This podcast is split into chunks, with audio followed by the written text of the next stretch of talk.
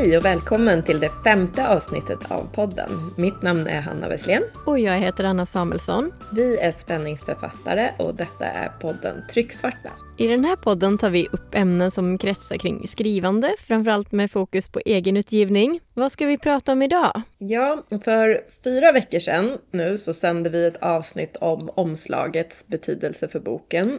Det var väldigt populärt och vi har fått frågor om hur man gör ett omslag själv. Mm, jättekul tycker vi, så vi bestämde oss för att lägga in ett extra avsnitt och gå in på djupet om hur man kan göra ett omslag på egen hand eh, och hur man gör om man vill lägga bort arbetet. Ja, precis. Och för och nackdelar med respektive sätt. Och ja, baserat på våra egna erfarenheter då, vi är ju inga experter på det här området egentligen. Nej, just det.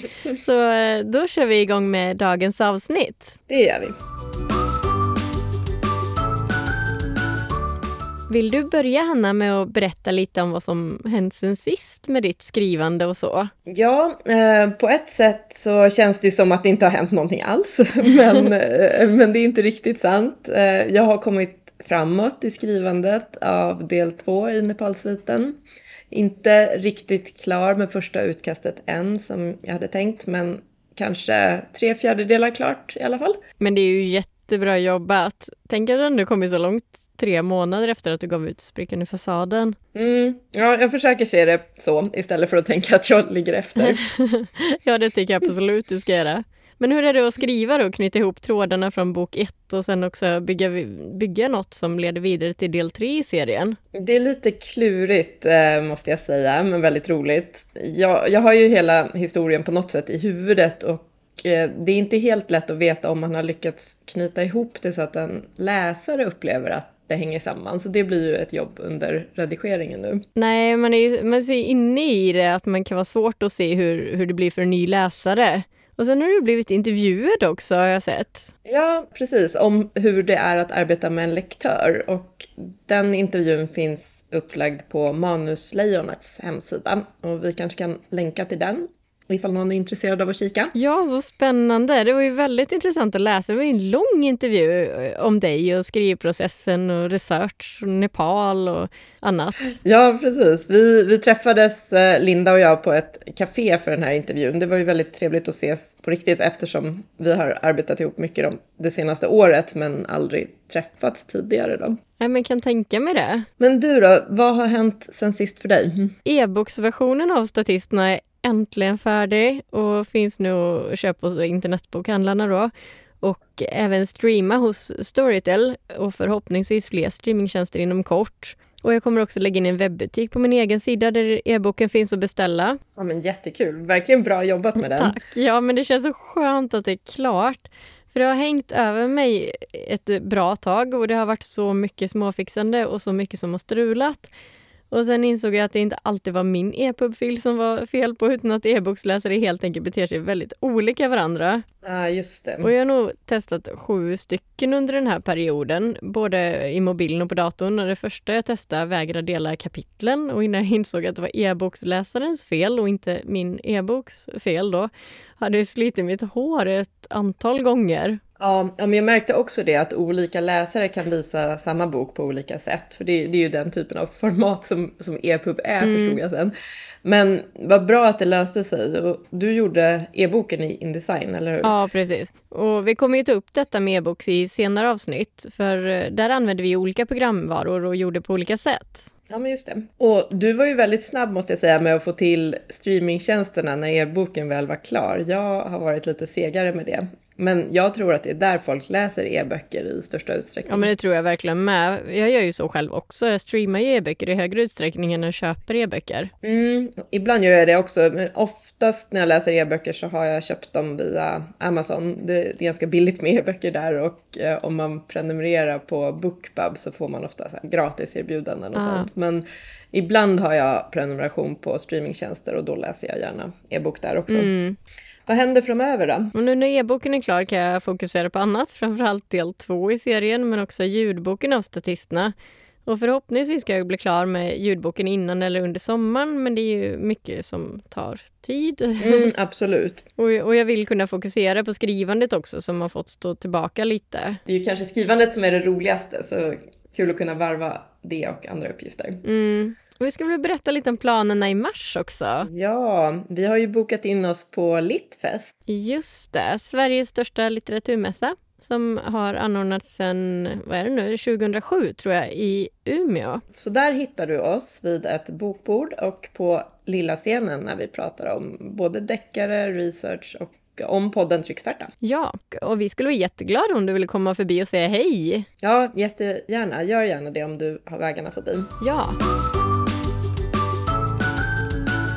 Förra avsnittet pratade vi om projektplan. Ska vi ta en snabb tillbakablick, Hanna? Ja, det gör vi. Vi berättade då om hur man strukturerar upp en projektplan och vad man kan inkludera att den kan innehålla allt från vilka man ska ta kontakt med under utgivningsprocessen till sånt som man själv ska göra, till exempel skicka in tryckfilerna till tryckeriet i tid. Just det. Och vi listade ju en hel del uppgifter i ett inlägg på Instagram under podden Trycksvärta också. Bland annat, ja precis det du sa då, att ha kontakt med tryckeriet och beställa förpackningsmaterial till böckerna och sådana saker. Mm. Och dessutom gästades vi av författaren Albin Hagberg Medin som berättade om hur han arbetar med plan sin plan då och eh, framförallt hur han gick tillväga för att finansiera sin bokutgivning via en Kickstarter. Det var väldigt kul att höra tycker jag. Verkligen. Det låter ju väldigt spännande att ha en crowdfunding-kampanj sådär. Får se om man vågar sig på det någon gång. Ja. Men kika, kika gärna på det och eh, lyssna på avsnittet om du missade det. Ska vi köra igång med dagens tema? Ja, det tycker jag. I avsnitt tre tittar vi enbart på andras omslag och pratar om bokomslagets betydelse. Den här gången tänkte vi vända blicken mot våra egna omslag för att diskutera våra egna val och hur vi resonerade. Ja, precis. Vi tänkte bjuda på en en del praktiska tips kring de olika vägar som man som indieutgivare kan gå kring omslag. Precis. Eh, men om vi börjar med att titta på framsidan av din bok, Hanna, Sprickan i fasaden. Mm. Det är ju asiatiska byggnader som jag då gissar är Nepal och en munk framför. Man ser en tjej bakifrån som jag förstår är huvudpersonen Emily. Ja, det stämmer. Nu pratar vi då om den tryckta boken och e-boken. Eh, ljudboken har ett annat omslag eftersom den ges ut av ett annat förlag. Ja, just det, för det är ju lite olika. Men eh, på de här utgåvorna är det en diffus spricka här högst upp också och typsnittet är väldigt stilrent, färgtonen blålila. Jag tycker omslaget är väldigt snyggt och det speglar innehållet på ett bra sätt. Man förstår att det är en spänningsroman och att tjejen är en viktig karaktär. Dels titeln tycker jag, men också färgskalan och den här sprickan och nästan avskrapade färgen på bokstäverna som ger en liten oroskänsla där man vill veta mer om vad som händer i boken. Ja, ja men jag, jag tycker väldigt bra om omslaget och även om omslaget till ljudboken för den delen. Mm, ja men verkligen, det är också jättesnyggt. De har lite olika stil ändå. Och mm. Till den tryckta boken och ljudboken så valde du ha en designer, Hanna. Ja men just det. Jag anlitade en omslagsdesigner och det är jag väldigt glad för. Jag, jag är inte så bra med bild och design och hade inte kunnat göra ett så fint och proffsigt omslag omslag. Dessutom så tror jag att det hade tagit väldigt mycket tid för mig att lära mig programmen tillräckligt bra för att göra omslaget. Så jag, jag tycker verkligen det var värt de pengarna. Mm, det är väldigt tidskrävande. Ja, och omslaget är ju det första folk ser så det är viktigt att det är snyggt och, och proffsigt. Ja, så är det verkligen. Vi analyserade ju andras omslag i avsnitt tre för några veckor sedan och hade ju också en intressant intervju med Anders Nyman där eh, som också skrivit en bok om detta. Ja, men precis. Och det går ju förstås att lyssna på i efterhand om man missade det. Ja. Vill du berätta lite om hur du gjorde för att hitta en designer till ditt omslag? Mm. Jag hade ju inga kontakter sedan tidigare så att jag började leta på Readsy som är en plattform för att hitta omslagsdesigner, lektörer, redaktörer och sånt. Och det är i alla fall ett bra sätt inom den engelsktalande världen har jag förstått. Ehm, tyvärr så upptäckte jag ganska snabbt att utbudet med svenska omslagsdesigners på Readsy var väldigt begränsat, åtminstone för något år sedan när jag kollade dem. Mm. Och jag hittade i princip ingen, så det, det, är tydligen inte en plattform som används mycket i Sverige. Och så om du är omslagsdesigner eller liknande så kan det ju vara ett tips att försöka komma med där. För hade jag hittat någon där som passade som var från Sverige så hade jag gått via dem eftersom de har en, det är en ganska noggrann kvalitetskontroll för att få vara med på den plattformen. Ja, men det är bra tips. Och nu hamnar vi kanske lite utanför det du egentligen tänkte berätta, men jag måste fråga ändå. Hade du lika gärna kunnat välja en designer baserad i Storbritannien? Ja, jag övervägde det och i princip så finns det ju inget som hindrar det. Men jag kände att jag ville ha någon som har koll på den svenska marknaden och eh, arbetar i Sverige. Ja, jag tänker att det skiljer sig med design att man i olika länder har olika typer av omslag och vet vad som tilltalar målgruppen i just det landet där man är baserad. Precis. Och det nämnde väl också Anders i intervjun i avsnitt tre där att det skiljer sig mycket mellan länderna hur omslagen ser ut och hade exempel på det också. Mm, just det. Eller var det lite också det faktum att du omslagsdesign inte kunde ha en dialog på just svenska i så fall? För med tanke på att man kanske diskuterar mer ingående med fackspråk och så, så kanske det är svårare om det inte ens modersmål, även om just du då läst mycket på engelska och nog är väldigt bra på det. Nej, men jag tänkte inte på det så mycket. Jag hade nog inget emot att ha en dialog på engelska, även om det säkert finns en del eh, fackspråk som jag inte kan där, men det, det, kan jag kanske inte på svenska heller.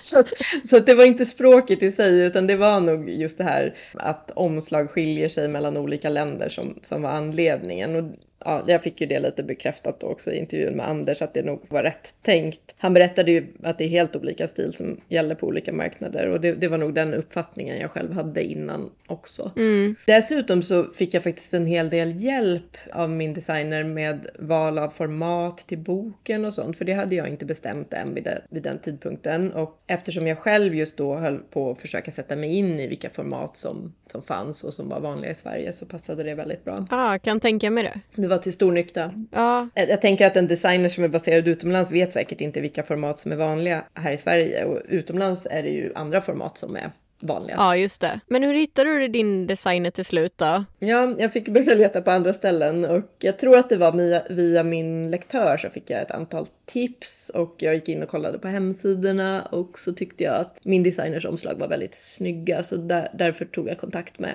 henne och fick ett väldigt bra intryck.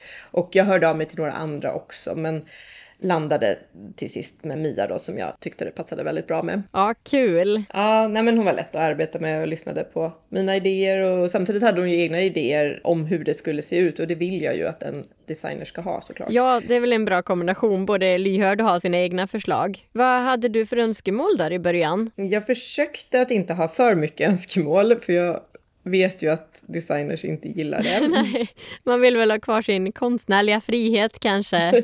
ja, precis. Men samtidigt så hade jag lite önskemål ändå. Jag, jag ville helst inte att man skulle ha ett helt ansikte allt för tydligt. Så gav jag också exempel på andra omslag som hon har gjort och som jag gillar och några andra också som andra hade gjort som jag tycker är snygga. Mm. Och det hon ville var att i korta drag ha en beskrivning av boken och några viktiga platser och händelser och karaktärer. Mm, så då hade hon ändå något att utgå från och det blev ju ungefär som du ville. Ja, hon tog ganska snabbt fram tre olika alternativ och jag föll för den som det blev då. Och jag bad att få se det i en annan färgskala också och det gick bra men det landade ändå i den som var från början. Spännande. Men hur tänkte du med färgskalan? Men jag ville se hur det såg ut med lite annorlunda färg på himlen. Mindre blått tror jag att jag sa, mm. för den är lite blå där. Och eh, då tog hon fram ett omslag som gick helt i orange och gula, röda toner. Och jag, jag tyckte det var snyggt, det såg ut som eld.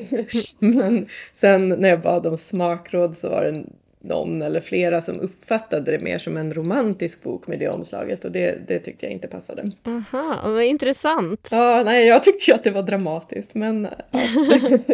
till sist så, så, landade vi båda två då i att det var bättre som det var från början. Mm, man vill ju hitta rätt till läsaren så ingen blir missnöjd med att tolka temat eller genren fel eller vad man ska säga. Ja men verkligen, även om det kanske är svårt eh, i och med att man har så olika associationer till saker. Ja. Men sen hade vi lite små ändringar, till exempel av införlaget logotyp på framsidan längst ner i ena hörnet. Ja, men det är snyggt. Det ser proffsigt ut med en log logotyp tycker jag, eller förlagsnamn generellt. Blev det som du ville där? Ja, absolut. Jag är jättenöjd. Jag tycker det är snyggt att omslagsbilden fortsätter över ryggen och på baksidan av boken också. Mm, det gillar jag också, det blir en snygg helhet. Ja, det är synd att baksidan sällan syns för den är väldigt snygg tycker jag.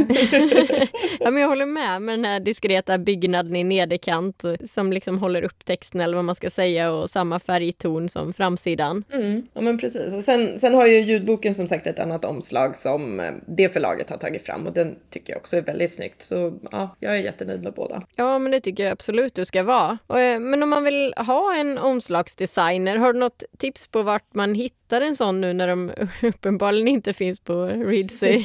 ja, jag, jag, tror faktiskt att ett bra sätt att göra är ju att titta på snygga omslag på befintliga böcker och sen kolla upp om den designen tar sig an frilansuppdrag. Mm. Och ett annat sätt är ju bara att söka på nätet förstås. Jag, jag vill ju helst gå via en ansedd plattform som Readsy då. Om man väljer en designer på egen hand så tror jag i alla fall att det är viktigt att det ska vara en designer som är van att arbeta med just bokomslag. Just det, för det är vissa saker man måste tänka på, eller hur? Ja, men precis. Det kan, det kan ju såklart fungera med vilken designer som helst, men man måste ju ändå ta hänsyn till format och typsnitt och hur boken ser ut som miniatyr och massa sådana saker. Och det underlättar ju om man är van att arbeta med just böcker. Mm. Jag tror Anders Nyman pratade ju också om det lite grann i intervjun för några veckor sedan där. Mm. Sen finns det ju många hybridförlag som erbjuder omslagsdesign och förmodligen så så kan man ofta gå via dem även om man inte ger ut boken via dem. Och det tror jag kan vara ett bra alternativ också, särskilt om man får ha direktkontakt med designern. Jag kände ju att jag helt ville arbeta direkt mot en designer som skulle göra omslaget och inte gå via någon annan person så att säga. Mm, och jag är inte säker på att man kan välja designer om man går via ett hybridförlag heller. Det kanske är olika om man blir tilldelad en eller om man får ett par att välja på men när jag läst om det så har jag förstått att det är snarare att man får några omslag att välja på, inte omslagsdesigners. Mm, jo, men så har jag också förstått det. Men det kan säkert vara olika från fall till fall och lite beroende på vilka önskemål man själv har och så kanske. Mm. Och sen att, att det varierar också hur många omslag man kan välja ibland. Att vissa förlag kanske erbjuder tre olika, men man hos andra förlag bara får ett förslag och rätt att komma med ändringsförslag en gång kanske, eller vad det nu kan vara. Mm och hybridförlagen kan ju också flera olika prismodeller har jag förstått inom samma företag. Ja, ja men jag tror också det varierar och det, det kan nog bero på hur stort eh, det förlaget är till exempel. Mm, säkert. Eh, så det är bra att kolla upp reglerna i förväg för det finns ju många olika hybridförlag och alla olika regler och erbjudanden. Men eh, oavsett så kan vi konstatera att valmöjligheterna är ganska många och även prismässigt. Mm. För vi har ju också kollat runt lite vad det kostar generellt. Ja, eh, och det, det, är ju ganska stor variation där också, men det är ju alltid från några tusen lappar och uppåt. Men det är inte ovanligt heller att ett omslag till en tryckbok landar runt 10-12 tusen kronor. Nej. Men priserna kan ju förstås variera mycket också beroende på vem man väljer och det går att hitta både lite billigare och lite dyrare såklart och det kan tillkomma kostnader om man till exempel vill ha ett eh, specialtaget foto på framsidan. Mm. Ja, det är mycket pengar, men sen kanske det inte är dyrt för vad man får, för det ligger ju mycket arbete och kunskap bakom ett bokomslag. Ja, så är det förstås. Och för, för min del kände jag ju att det var värt de där pengarna som jag la på det faktiskt. Mm. Och, och, i ditt fall visste du ju lite vad du skulle få också, kanske vi ska tillägga, för då hade ju du en namngiven designer som du visste gjorde snygga omslag och så. Ja men absolut, det var, det var ju ett krav för mig på något sätt. Ja. Och, och, jag, hade, jag hade ju gärna kunnat göra omslaget själv men jag kände samtidigt att jag tror inte det är rätt sak för mig att lägga tid på just nu och lära mig det. Det är bättre att jag försöka lägga den tiden på att skriva eller någonting sånt istället. Ja, man ska ju lägga tiden på det man tycker är roligt och förstås ska det också vara värt jobbet. Visste du i förväg vad det skulle kosta innan du började leta runt? Ja, men vissa designers är ju transparenta med sina priser och det kan stå på deras hemsidor och sådär. Andra måste man fråga. Jag skulle personligen aldrig köpa en, en tjänst om jag inte visste i förväg vad det kostade eftersom det kan variera rätt mycket ändå. Mm. Är det något annat att tänka på kring priset och val av designer, tycker du? Ja, jag tror man om man har specifika önskemål så är det väl bra att kolla upp eh, hur flexibel omslagsdesignen är och även om han eller hon tar fram ett antal förslag eller om man får ett förslag som sen kan justeras eller något helt annat upplägg. Mm, precis som vi pratade om för hybridförlag så kan det skilja även när man pratar direkt med en omslagsdesigner. Det gör det ju och också om man har tänkt ge ut flera format, kanske e-bok och ljudbok också, så är det ju värt att kolla upp vad det kostar extra för de omslagen. Det tror jag Anders också nämnde i intervjun har jag för mig. Mm, ja, han sa mycket ja. bra där. ja, han gjorde det. Eh, och det var, det var en sak som jag tyckte var väldigt bra med min designer, att det kostade inte jättemycket extra med e- e-boksomslag. Och det tycker jag är rimligt eftersom jag antar att det inte är jättesvårt att göra om omslaget till ett lite annat format när man väl har tagit fram det. Nej. Och jag, så, jag såg någon annan som tog många tusen lappar extra per omslag och då blev jag mest irriterad. Då skulle jag hellre betala mer för det första omslaget och inte så mycket extra för, för de här extra omslagen. Nej, nej. och det bästa är ju som du sa tidigare att leta upp någon eller några som man gillar och be om offert och villkor och också vara klar och tydlig då förstås med om man har några önskemål själv eller till och med krav så att alla vet vad som gäller och ingen blir besviken. Ja, så är det ju. Men om vi går över till din bok då, Statisterna. Du valde ju istället att göra omslaget på egen hand. Ja, jag valde att göra det i Indesign och Photoshop för att jag har arbetat väldigt mycket med Photoshop eh, privat i kanske 15 år. Men det är för skojs skull och på fritiden. Ja, men då förstår jag varför du är så bra på det. och sen kan jag absolut inte allt för det.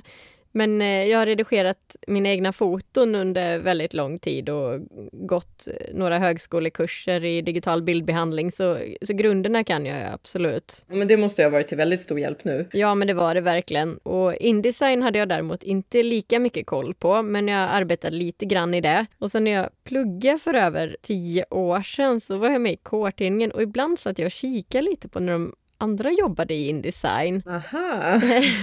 så en del av det där, till exempel vilka menyval de gjorde och hur man flyttade och justerade text och bilder, det har stannat kvar i mitt minne. Och det är väldigt märkligt med tanke på att jag, jag ibland inte kommer ihåg vad jag gjorde igår. ja, alltså man minns, man minns kanske det man tycker är roligt. Det måste vara så. Men, eh, men som sagt, det blir mycket nytt också och, och, att lära sig när jag väl satte mig ner. Ja, ja, för det är ju ett ganska omfattande program. Jag klarar inte ens av att navigera in i Photoshop eller Indesign. Det är verkligen inte lätt om man aldrig har arbetat i det. Nej, och jag skulle inte rekommendera någon som aldrig arbetat i något av programmen och försöka sig på allt för komplicerade omslag där, speciellt inte om man har ont om tid. Men samtidigt finns det ju inga begränsningar för vad man kan göra och det gillar jag. Jag är så imponerad över hur snyggt omslag du har gjort. Eh, det märks verkligen att du är van att arbeta med bild och foto och också att du har gjort ett gediget grundarbete med att studera andra omslag i genren och sett vad som funkar. Jag tror att det är helt rätt sätt att arbeta om man ska göra ett omslag själv. Det är ju en väldigt rolig utmaning om inte annat, men man måste vara beredd att lägga ordentligt med tid och kraft och speciellt på första omslaget. Andra kommer gå betydligt snabbare. Ah, Okej, okay. ja men det är ju bra för då har du formatet klart och så menar du eller? Ja, framförallt det. Mm. Nu, nu var ju du van att arbeta i Photoshop sedan tidigare, men var det något som du tyckte var extra svårt eller utmanande med att göra omslaget? Själva designen och layoutandet var nog inte svårt, utan att snarare få rätt färgprofiler, lämpliga marginaler, skapa exakta mått för rygg och framsida och baksida och flikar. Så det var nog det som strulade mest. Och jag har lärt mig väldigt mycket på det här. Mm, det förstår jag att det varit väldigt lärorikt. Vi, vi diskuterade ju lite medan du höll på med omslaget och jag, jag kände direkt att det här är långt över min nivå. Jag förstod ingenting av det här med måtten och färgprofiler och sånt. ja, men färgprofiler ligger långt över min nivå också.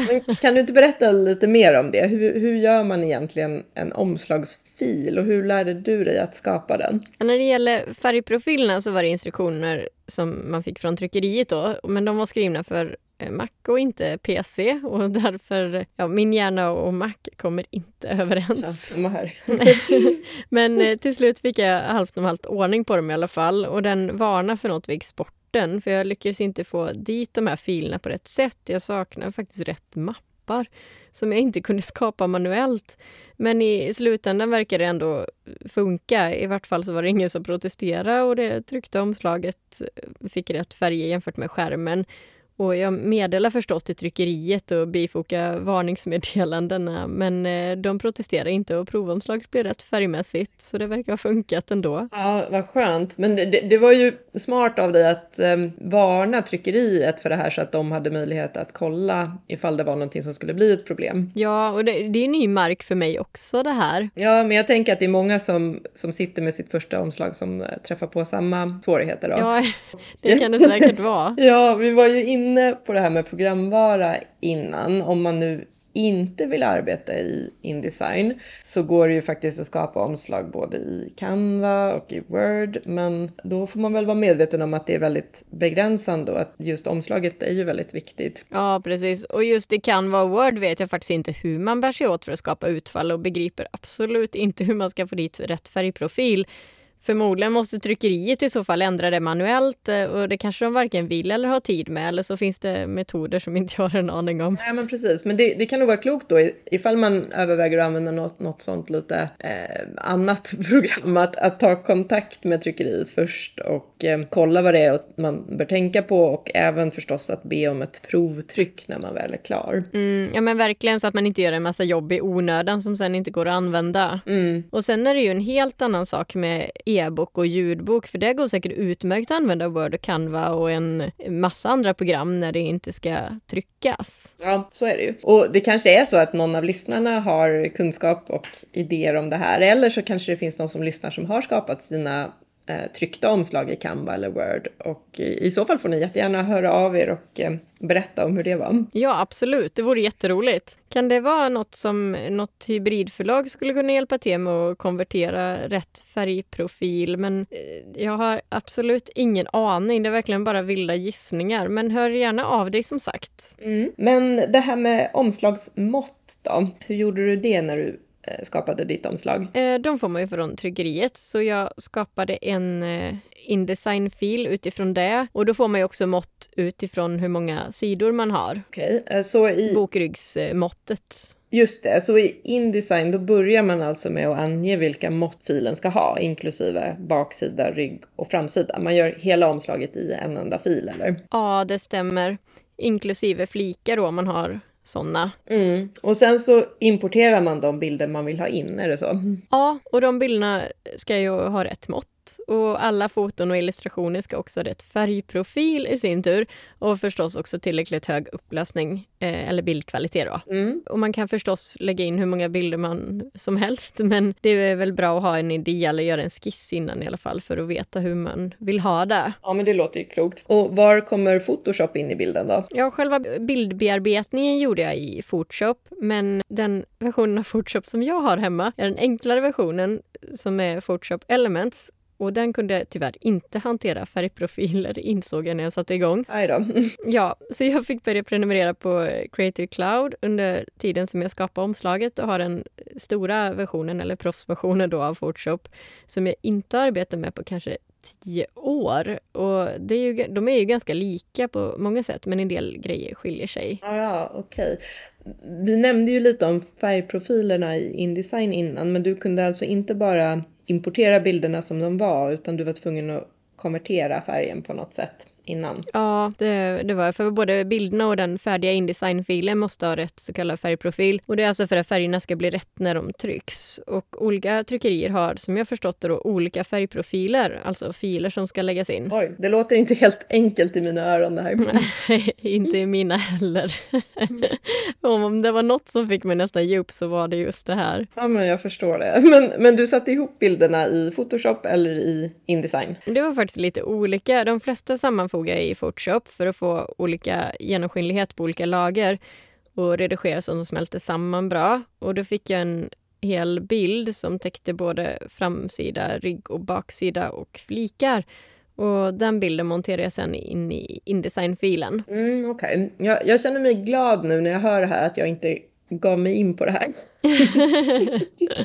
Nej men det är väl eh, det är en del att sätta sig in i där. Och jag arbetar väldigt mycket med olika lager i både Photoshop och Indesign och det måste man nog göra. Ja, det kan jag tänka mig.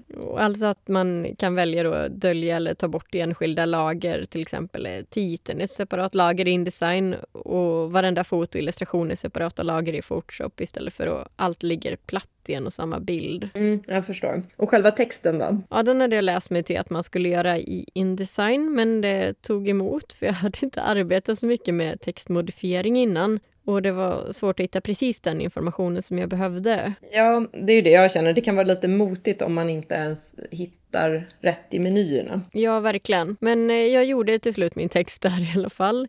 Modifierade typsnittet och drog ut vissa delar av ett par bokstäver med hjälp av så kallade banor. Och det hade jag inte jobbat med förut alls. Ehm, och jag la också en bakgrundsbild, eller överläggsbild heter det väl kanske, som syns genom bokstäverna eller uppe på enbart bokstäverna. Just det, din titel är ju inte enfärgad. Nej, precis. Och just för titeln så består överläggsbilden av ett gulnat papper med lite repor för att det ska inte, det ska inte bli helt platt och mitt namn hade, har fått en bild med färgtoning i kanterna. Ah, så då har du alltså lagt till de här överläggsbilderna, de la du till direkt i Indesign. Det gjorde jag. Och jag, jag hittade faktiskt lite instruktionsvideos på Youtube för Indesign, bland annat av en kvinna som heter Anita Blomqvist som visar väldigt pedagogiskt hur man lägger in text som har bilder inuti sig i Indesign. Och de avsnitten hjälpte mig mycket. Det är ju ett jättebra tips. Jag tycker vi kan länka dit i avsnittets noteringar. Ja, men det kan vi göra. Om vi går över till helheten då. När jag tittar på ditt omslag till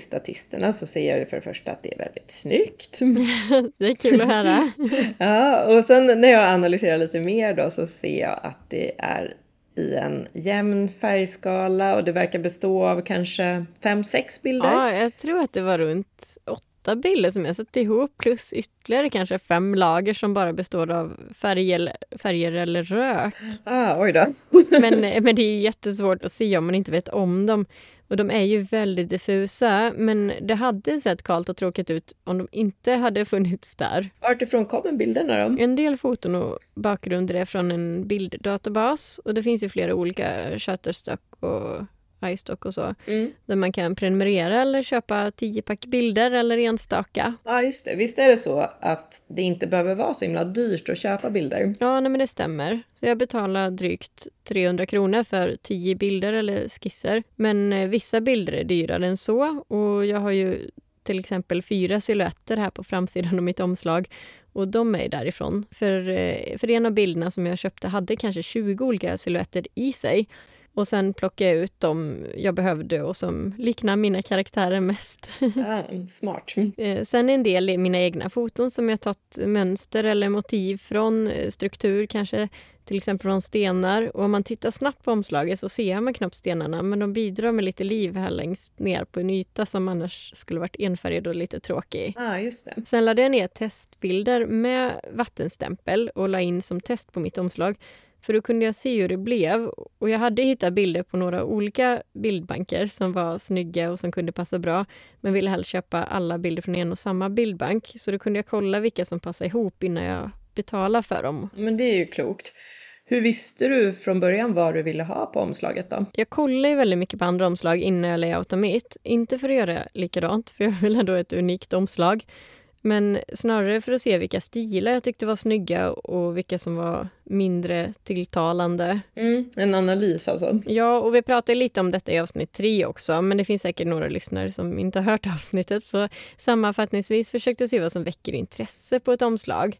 Eh, mycket med typsnitt skulle jag säga, och vilka färger som används till omslagen för framförallt spänningsromaner men också hur kompositionen är eh, och så vidare och kanske hur texten vanligen placeras. Just det. Och sen tycker förstås inte alla som jag, men jag måste ändå utgå från vad jag själv tycker när jag ska göra mitt eget omslag och jag ville verkligen ha ett omslag som var unikt och ja, jag tyckte jag fick till det ändå. Ja, verkligen. Det är ju både unikt och passar samtidigt in i vad man förväntar sig från genren. Ja, men jag hoppas ju det. Sen eh, såg jag i efterhand, för jag gjorde mitt omslag i, i slutet av förra sommaren och la ut på Insta så, men eh, att en annan designer efter det kanske tagit lite väl mycket inspiration från mitt omslag. Men det är ju inget att göra åt. Nej, nej, sånt är ju lite synd. Ja. Du har ju förresten ett par olika typsnitt också på boktiteln och på ditt namn. Hur fick du fram det här? Mm, det är ett typsnitt på boktiteln och ett annat på resten av texten på framsidan och sen är det ju ett tredje på baksida och flikar. Jag föredrar ju annars typsnitt utan seriffer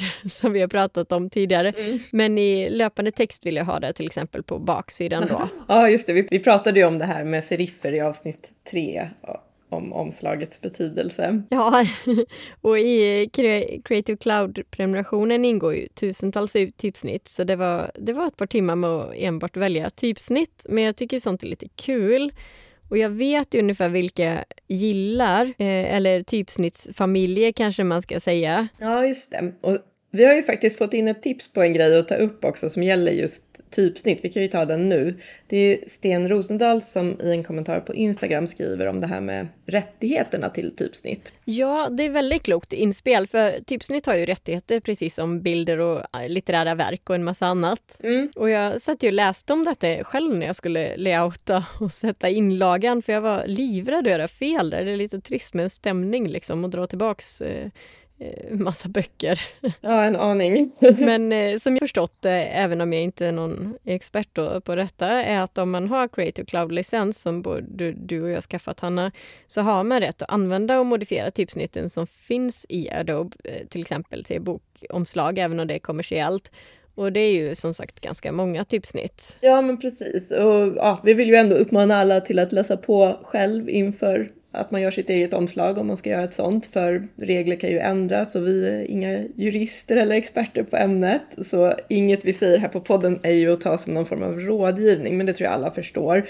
Så att se till att alltid läsa det finstilta i licensieringsreglerna helt enkelt. Och just för Adobe Creative Cloud så finns det även en rätt bra frågor och svar kring vad man får göra med de typsnitt som ingår där. Så den kan vara bra att läsa om man använder det. Eller motsvarande på andra ställen då förstås. Ja, det är inte enkelt. Om man jobbar som omslagsdesigner och gör ett omslag åt andra kan även kunden behöva en licens på typsnitten eh, under vissa förutsättningar, till exempel om kunden ska modifiera typsnitten själva i originalfilen. Ja, och man kanske inte ens jobbar i Adobe utan i något helt annat program och då gäller ju andra regler för typsnitten i det programmet. Eller om man vill ha något av alla de tiotusentals tillgängliga typsnitt på nätet. Där kan det gälla helt andra regler. Ja, för den som eh, har gjort typsnittet kanske licensierat det så att man måste köpa till rättigheter om man vill använda det kommersiellt och bara för att använda för privat bruk annars. Och i vissa fall kan det bli både dyrt och krångligt att leta rätt på den som har skapat typsnittet och hur man får använda det. Ja, ja men precis. Läs på och utgå inte från att det är okej att använda vilket typsnitt som helst. Det är väl vårt eh, tips.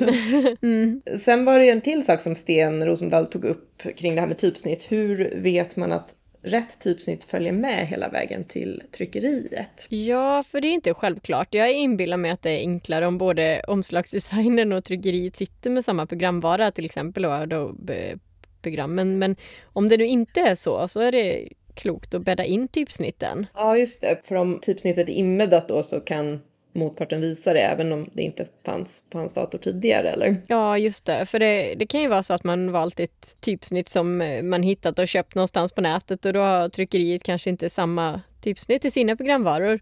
Och då kan du istället välja att visa ett helt annat typsnitt, kanske stelt standardtypsnitt, vilket vore väldigt trist om du nu spenderat dagar med att leta efter exakt rätt snirkliga stil till din feelgood bok eller vad det kan vara. Ja, men precis.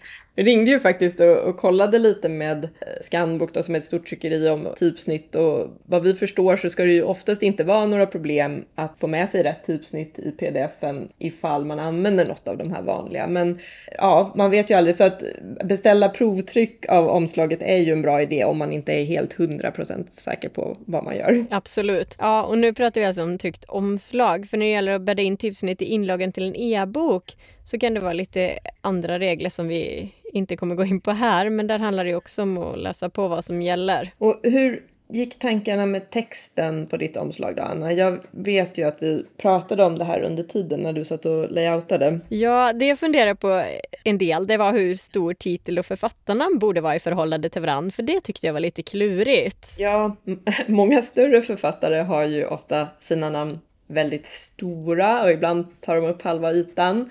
Jag diskuterade det där med min designer och vi tyckte väl båda att det inte var någon större idé att ha mitt namn allt för stort för det är ju det är ingen som vet vem jag är. Kanske inte på debutboken.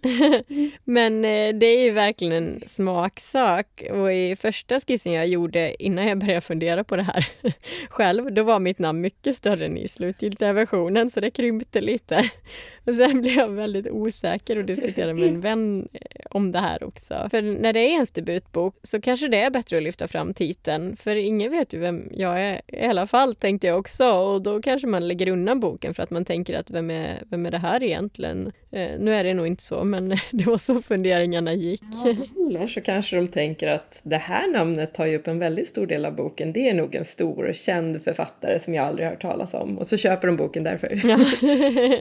ja, det hade varit kul. Det är väldigt svårt att veta och jag analyserar hur som helst nog allt in i minsta detalj och det slutar med att min namn och titeln tog upp ungefär lika mycket utrymme.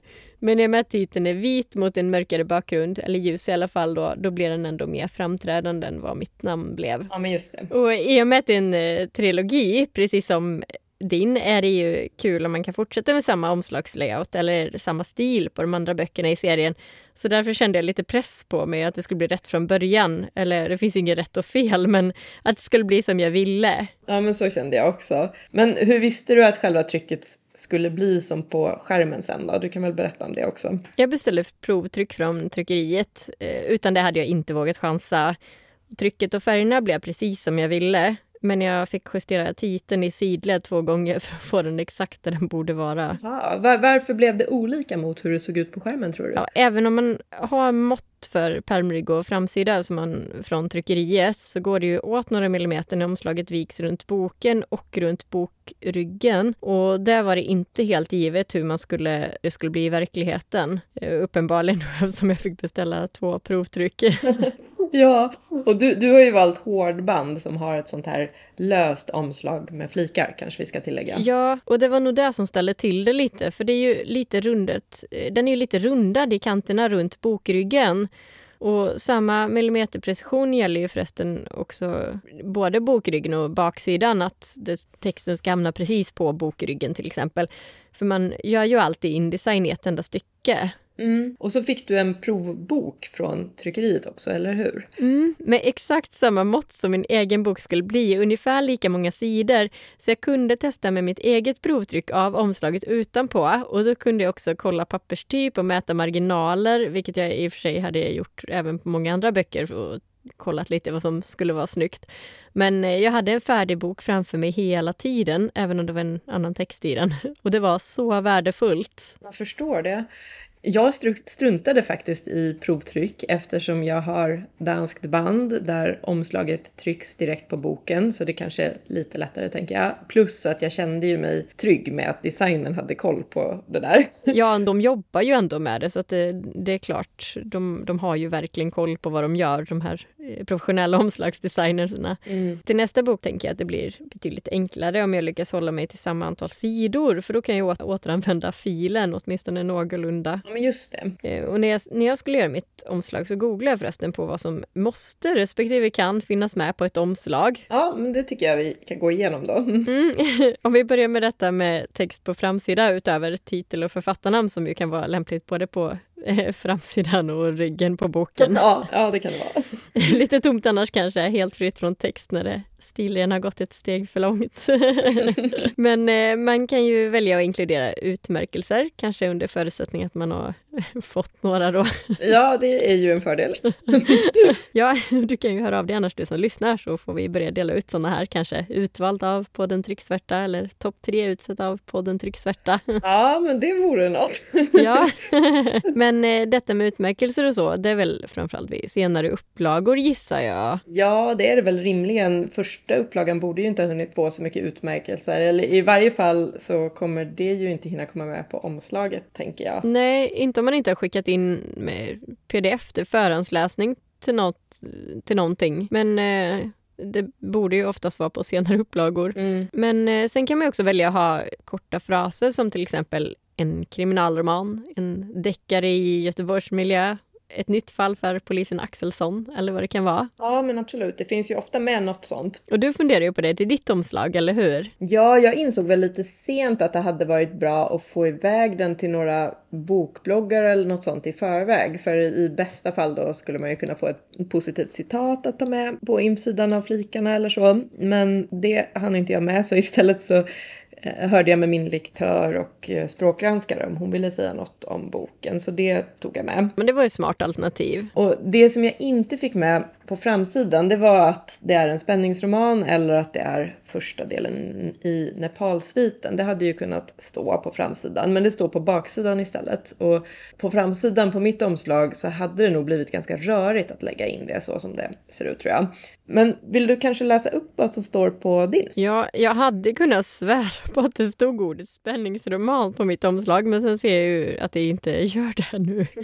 Eh, men så var det, att det stod från början, men sen tog jag bort det för att inte få med ordet roman två gånger på framsidan, för jag skrev också första romanen i Sissel Olin-serien. Och Sissel Olin är då polis, eller hur? Ja, hon är kriminalinspektör i Sala och är den som ska utreda den här stölden som boken handlar om. Just det. Sen är det en annan viktig sak att ta med på baksidan och det är ju bokens ISBN och EAN-kod. Just det. Eh, och EAN-kod är ju alltså streckkoden då som måste finnas med om den ska säljas i handeln. Ja, och den och en del andra märkningar tänkte vi faktiskt ägna ett helt avsnitt åt lite senare. Det stämmer. Och när det gäller förlagsnamn och eller logotyp finns ju ofta med på omslaget. Ofta på både framsida, rygg och baksida. Och det valde vi ju båda att inkludera och du har ju en logotyp också. Mm, stämmer. Och din ser så himla proffsig ut. Det är ett enkelt H i vitt med lite svart och nästan blågrått i kanterna. Ja, jag gillar den verkligen. Jag fick hjälp av, av samma designer att göra den faktiskt. Ja, kul att hon gör sånt också. Mm, och du valde att ha förlagsnamnet. Ja, jag satt där och skissade på loggor tills jag gav upp och det blev liksom inte bra.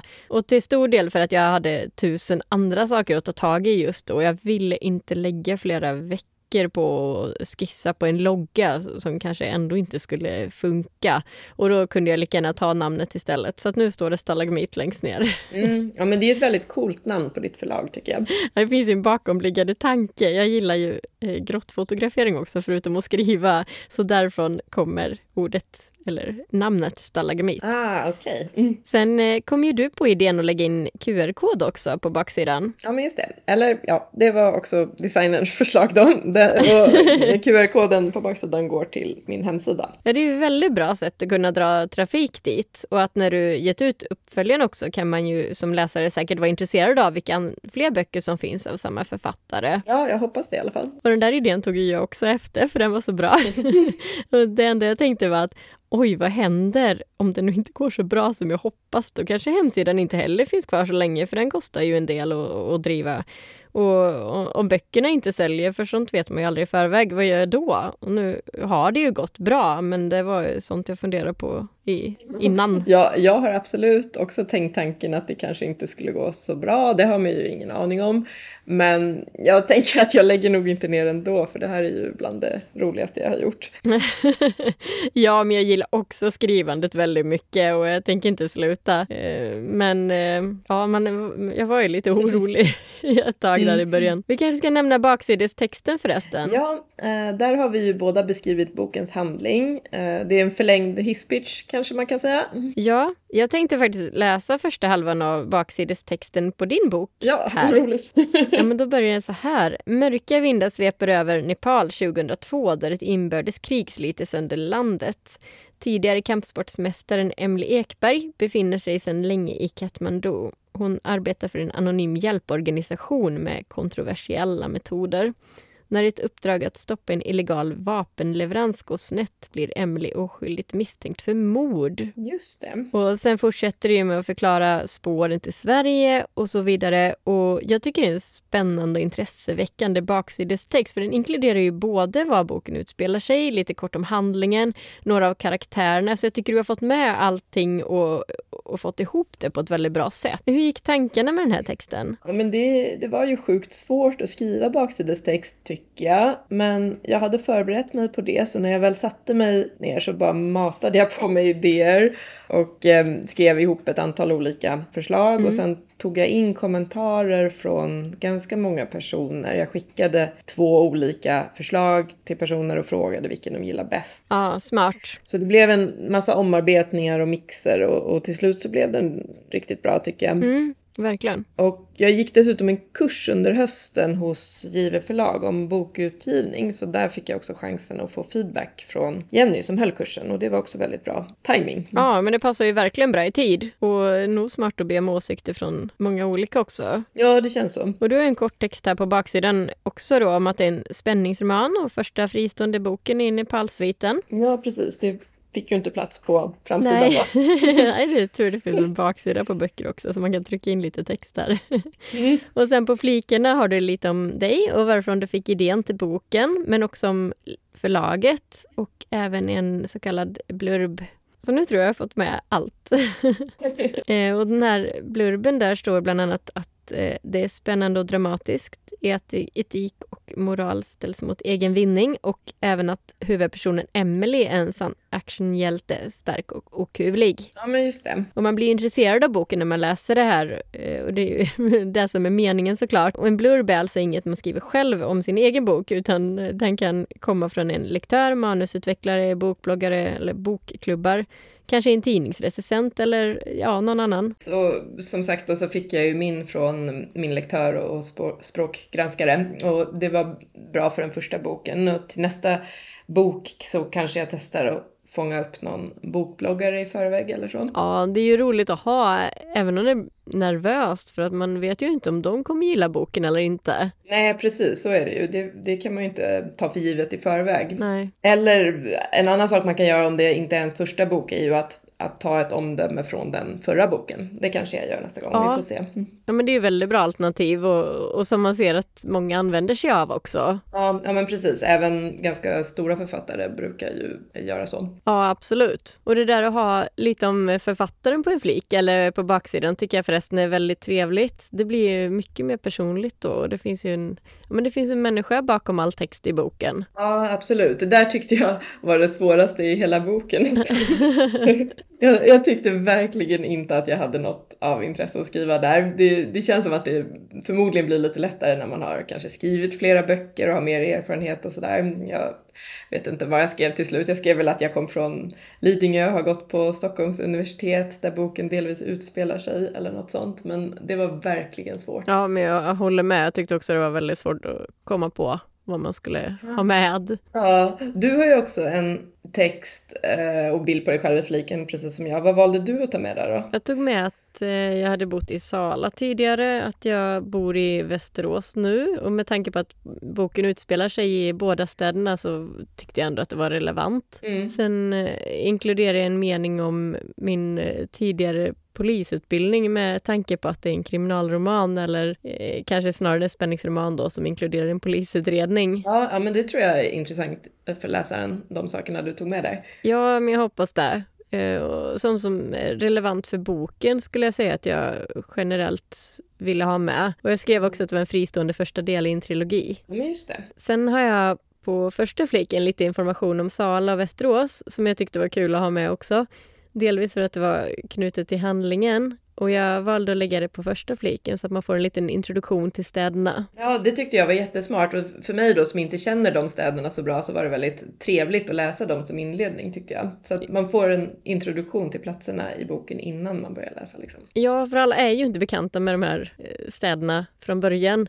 Och informationen om mig är på sista fliken för det kändes som att den informationen lika gärna kunde komma där för själv är jag nog mer nyfiken på författaren efter att jag har läst boken. Ja, ja, men jag tycker också det passar bäst i den ordningen. Mm, mm. Du har ju förresten ett utdrag ur själva boken på baksidan också, i, i tillägg till den vanliga baksidestexten. Ja, jag funderar fram och tillbaka men jag tänkte sen att det är nog lite roligt att ha det ändå. Ja, men absolut, det är två meningar och jag tänkte läsa upp dem här. Mm, mm. Eh, Det strömmande vattnet drog i skinnet med iskalla nypor. Lukas hivade upp väskan på ryggen. Den värmde, skyddade mot vinden.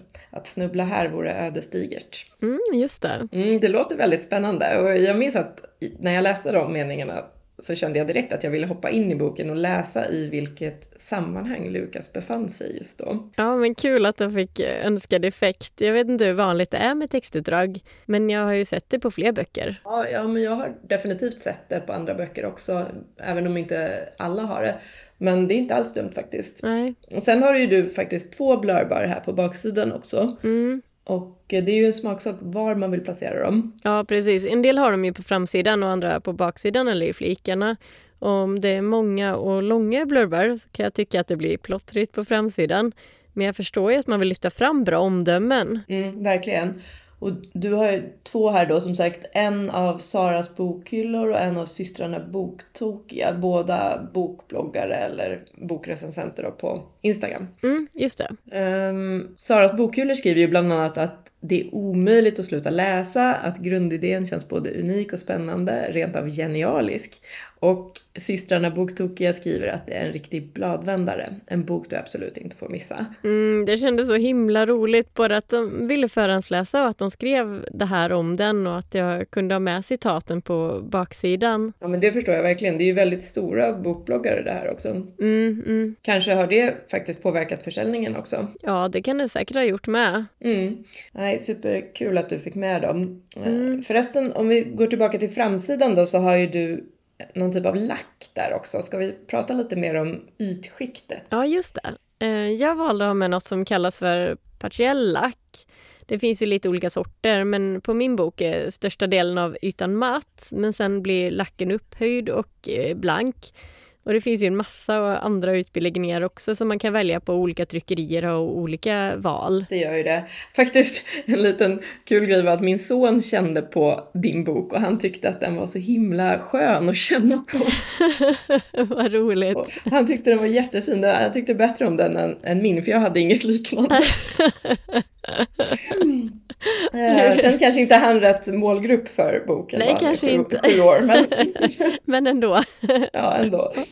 Men mm, vi kanske ska nämna också att olika tryckerier har olika val kring det här med ytskikt. Så man får ju jämföra om man vill ha en speciell ytbeläggning. Ja, och sen nackdelen då med den här partiella lacken, förutom att det förstås kostar lite mer, det innebär att det är ytterligare ett moment i Indesign, för man måste skicka in två olika filer, eller ja, tre egentligen, för det är en för bokryggen också när man har ett löst skyddsomslag. Och de här måste matcha på millimetern. Ja, det förstås. Och nu gick det ju att testa att man gjort rätt genom att eh, man gör det med olika lager och zoomar in och sen tänder och släcker de olika lagren och så ser de att de ligger ovanför varandra. Ja. Men eh, den separata lackfilen och bokryggsfilen ska he- vara helt i svartvitt. Så jag, jag fick eh, göra de momenten i Photoshop och, och sen lägga tillbaka i Indesign. Och kanske finns något eh, smidigare sätt men det behöver min kunskapsnivå. Ja, om det är någon designer som lyssnar så kan ni ju komma med inspel eh, ifall det finns ett, ett bättre sätt. Men jag tyckte du fick ju till det väldigt snyggt. Resultatet blev ju väldigt bra i alla fall. Ja, men vad kul att höra. kunde, för, för du kunde väl också välja på olika ytskikt på din bok, eller hur? Du har ju ett annat format också. Ja, jag har inte alls satt mig in i alla detaljer på samma nivå som du har gjort, men vi har ju olika format på våra böcker och din bok är ju då i hårdband som sagt och det är ju en klassisk hård pärm med löst omslag som kallas skyddsomslag Mm. och sprickan i fasaden, min bok, är danskt band så det är ett mjukband med flikar som viks in då. Mm. Och sen kanske det inte är givet vad mjukband är heller, men pocketböcker är ju mjukband, alltså ett omslag som går att- böja. Och danskt band är inte lika mjuk som pocket, utan någonstans mellan en pocket och en inbunden bok med hård pärm, kanske man ska säga. Det är, danskt band är fortfarande lite böjbart, men det känns mycket rejälare än en pocket. Ja, det tycker jag också. Och det gör ju att det är skillnad på våra omslag eftersom mi- mitt trycks direkt på bokpärmen istället för att ligga löst runt omkring. Just det. Och ytan på din bok tycker jag är väldigt behaglig när man tar på den. den är,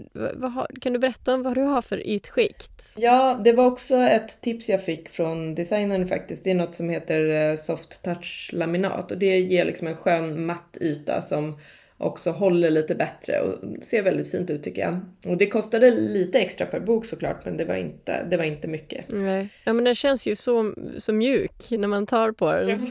Ja, men jag är nöjd med, med det valet och jag tror det, nu gissar jag, men det är förmodligen lite mindre risk att det blir något fel i trycket på omslaget när det trycks direkt på bokpärmen, men det vet jag inte. Ja, det kan säkert vara. Och framförallt lättare vid omslagsskapandet skulle jag säga, för vecken är ju väldigt skarpa både på pocket och dansband.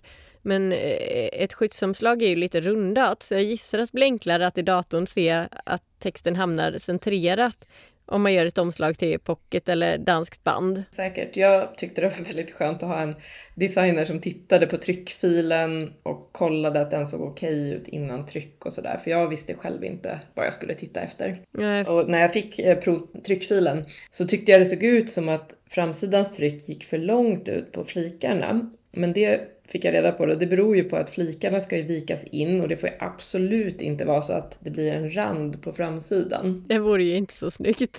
nej, nej, då är det ju bättre att, att det går någon millimeter längre in på flikarna hellre. Mm.